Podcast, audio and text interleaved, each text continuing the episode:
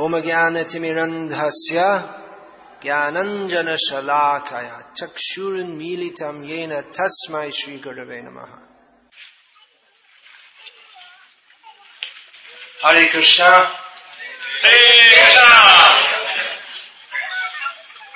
Several times I was invited here by Ananda Govinda Prabhu Garu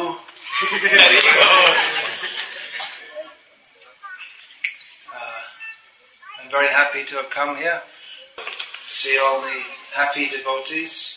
Haribol. Krishna consciousness is spreading all over the world by the mercy of Srila Prabhupada. We have uh, devotees here from various parts of India and also from America, Nitya Gora Das. We already saw Vasudev Datta Prabhu from Slovenia, which is a country you've probably never heard of. The total population is about what, 25 lakhs? 20 lakhs. Small town in India. Well, fair. What's your name? Arta. Yeah, okay, yeah. In Saffron. Artur. Please get. Arta, Arta. That means that comes in Bhagavad Gita. That word. Arta. Arta, Arta means distressed. All the Artas come to பகவத்கீதையில இருக்கு pious Artas come to Krishna. அர்த்தா அப்படின்றது பகவத்கீதையில துன்பப்படக்கூடியவங்க சொல்லக்கூடியது And we have uh, Kalanidhi Prabhu from, from Belarus, Russia. Is she from Kaliningrad? From Russia. Then Madhav Krishna Das, also from Poland, Zlatko Das from Croatia, all heard of Croatia. Who's next to Slovenia, distinction. From Sri Lanka, Sri Damada. And who's that, Rasik Raj? I can't see, it's so light. Can't see.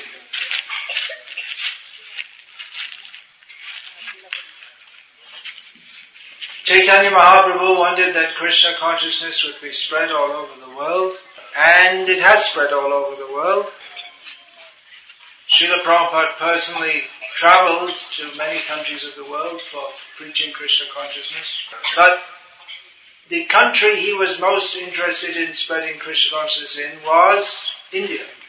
As I heard it said in a speech on about Srila Prabhupada November the 15th, 1977, the day after Srila Prabhupada's departure from this world, that Srila Prabhupada had said that my Guru Maharaj ordered me to preach all over the world. Now I've done that and my own desire is to preach in India. And actually, Srila Prabhupada, uh, after establishing Krishna consciousness in the West, spent most of his time in India. He uh, had three major projects, Mayapur, Vrindavan, Bombay, and uh, he also wanted to organize what he called the Kisan movement. That's a Hindi word. The farmers, and he, he personally had a plan to, he, to, he had a plan to personally travel from village to village in India preaching Krishna consciousness. Srila Prabhupada so go on, had, uh, he had much hope for spreading Krishna consciousness in the villages of India. Even before Srila Prabhupada traveled to the West, he was uh, interested, uh, or very much interested in spreading Krishna consciousness in rural India. Uh, quoting the name of uh, Mahatma Gandhi, who was also very much concerned with uh, the real India, the village India. And Srila Prabhupada, he gave the uh, spiritual focus to Mahatma Gandhi's uh, rural based idea, ideas for rural based India. Of course, uh, India went in a different direction. Gandhi died shortly after India's political independence, and anyway, his influence was more or less dead, and even before he died. And uh, instead, India followed the plans of Nehru of industrialization, and today Indians are very proud of the highly industrialized mess of a country that they have. They're very proud of their westernization. The sign of a gentleman in modern India is that he can speak the terrible English, which is normally spoken in India. And uh, traditional Indian dress is more or less uh, forgotten or being forgotten very quickly. Today is Varaha Dwadashi, but there's probably very few people, especially young people in India today, who've even heard of Varaha Dev thanks to the demoniac policies of the government, in which they uh, have deliberately killed spiritual culture. In Sri Lanka, at least in the uh, in the Hindu schools, all the children, you ask them the names of the Das Avatar, any one of them can say it quickly. They didn't have such stupid ideas of so-called secularism as they have in India. They recognize uh, that religious education is required.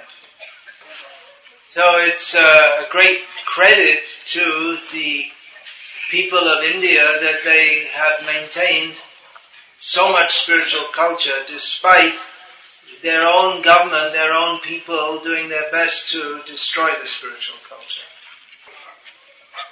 In uh, just over 60 years of political independence, the Indian leaders have done more to destroy Indian culture than the foreign invaders did in over 1,000 years.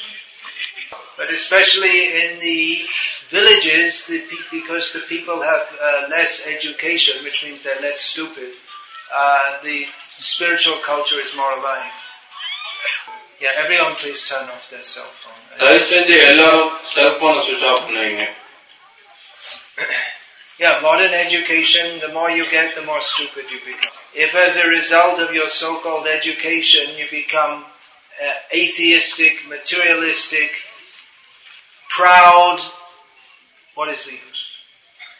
If you go through 15, 20, 25 years of, of schooling and you don't know who Varaha Dev is, then your whole education is totally useless. Everything is tested at the time of death. At the time of death, the ability to write software programs will not help one whatsoever. At the time of death, one has to remember Krishna. So that education should be imparted by which people can remember Krishna. Yeah, so uh, in the villages, there's people, there's still the spirit is more alive, of the uh, spiritual spirit. Uh, Therefore, I, I, particularly wanted to bring uh, devotees from Salem and Vellore here to see the, how the preaching is being cultivated in the rural areas.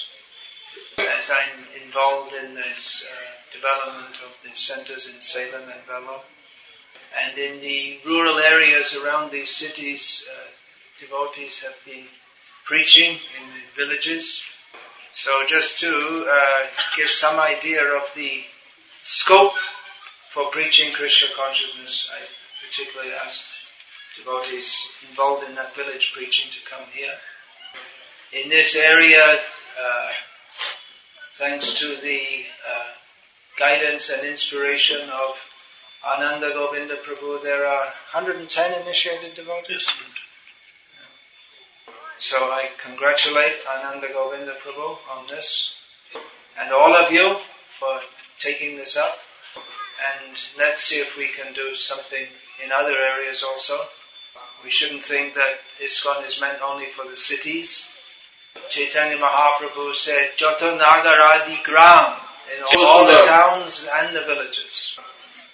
So every person is precious to Krishna. It's not that Krishna likes the doctors and the engineers better than the farmers and the housewives. And it's also not that uh, the uh, doctors and engineers can necessarily even understand Krishna consciousness better than others. அல்லது மருத்துவர்களும் என்ஜினியர்களும் கிருஷ்ண பக்தியை வந்து அதிகமா புரிஞ்சுக்கலாம் அப்படின்றதும் ஒண்ணு கிடையாது Krishna bhakti is an attribute of the soul. It has nothing to do with uh, mundane education or money or any such things. Dhane jane panditye Krishna nahi pai keval bhakti bosh Chaitanya Gosai. One cannot attain Krishna by money, uh, reputation, or education, or any other material attribute. Chaitanya Mahaprabhu uh, comes under the control of the devotees who have pure devotion to him. So today is, as I was saying, is Varaha Dwadashi, and tomorrow is Nityananda Trayodashi. And Generally in the Gauriya Sampradaya we speak more of Nityananda Prabhu. But there is no mundane difference between Ram Varaha, Kurma, and the original form of Godhead, Sri Krishna. There is transcendental difference, but there is no mundane difference. This is important to understand. That uh, Sri Krishna expands himself, or, or we say expands, but that's the language used, but he is eternally existing in many forms, even though he is the one personality of Godhead. Advaitam Achyutam Anadim Anantarupam Adyam Purana Purusham Navayauvanam Cha Vedeshu Durlabham Adurlabham Atma Bhakto Govindam Adi Purusham Tamaham Bhajami. He is uh, infallible. He is beginningless. Even though he is one, he has many forms. Even though he's the oldest person, he always appears as a fresh youth. This sounds contradictory. But it is possible to understand. Not simply by uh, study, even of the Vedas. But if one is uh, full with love of Krishna, then Krishna reveals himself to that. Yeah. That Govinda, the original enjoyer, original controller, we worship. Govinda is very beautiful. His beauty is uh, described also in Brahma Samhita and in many scriptures. His blackish, transcendental, threefold bending form, holding a flute. Govinda also appears as Varahadev. Varahadev is maybe um, among all the uh, mysterious forms of the Lord the most difficult to understand. Uh, it's easy, uh, of course, for some people they cannot appreciate any form of the Lord. But for those who can appreciate the, that the Supreme Lord is a person, then it's uh, very natural for them to accept that he is a beautiful young boy. Of course, some people think that he's an old man with a beard, but that is an uh, uninformed, materialistic conception. God is the most beautiful. Govinda, he is Shamasundar, is most beautiful. But how is it that the Govinda, Shamasundar, most beautiful, appears as Varaha, Vivra, uh, not Vivra, Varaha, the, the, uh, in the form of a pig? Who would want to worship a pig? Varahadev, Bhagavan, is no ordinary pig. Even though in the form of the most despicable animal, or even though the, the form of the pig is the most despicable animal, uh, Varahadev is the same uh, Satchidananda Hari Bhagavan. His beauty and his attractiveness are not lacking in the form of Varahadev. Varahadev appeared from the nostril of Lord Brahma. Small form. And very soon expanded himself to become so big that he could pick up the whole earth At this time, the demigods understood that he is Bhagavan Narayana in the form of appearing in this Varaha Rupa. They were very happy to see him. They praised him with the Vedic hymns. Now, ordinarily, uh, if we see a hog, just like if a pig was to run in here, we wouldn't be very pleased. It's not the kind of thing that people want to do, or that they don't want to see, even see a pig. But the demigods were very happy to to uh, have the darshan of this form of Varaha. The demigods are all uh, exalted persons. So they accepted that this form is the Supreme Personality of Godhead. We should not try to uh, judge the form of the Lord by our own uh, frog-like intelligence. The well-known example of the frog in the well. The Supreme Personality of Godhead is beyond our tiny, uh, tiny powers of understanding, of conceptualization. The demigods accepted Varahadev as Bhagavan. Vyasadeva accepted. All the great acharyas have accepted. Uh, to the present day, there's the, uh, the, the temple is there at Simhachalam. Lakshmi Varaha Narasimha Swami. That's the most famous temple I know. So up to the present day, people are worshipping uh, Varahadev.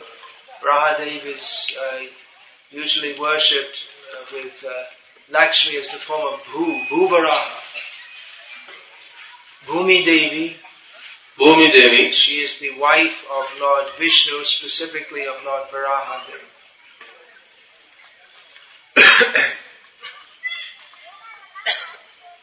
so all the uh, great demigods, they accept the form of Varahadev and we should also. The uh, demons, they are not pleased at the appearance of the Lord. Hiranyaksha was not pleased at the appearance of Varahadev. Hiranyaksha sought to fight and kill the Supreme Personality of Godhead as Varahadev.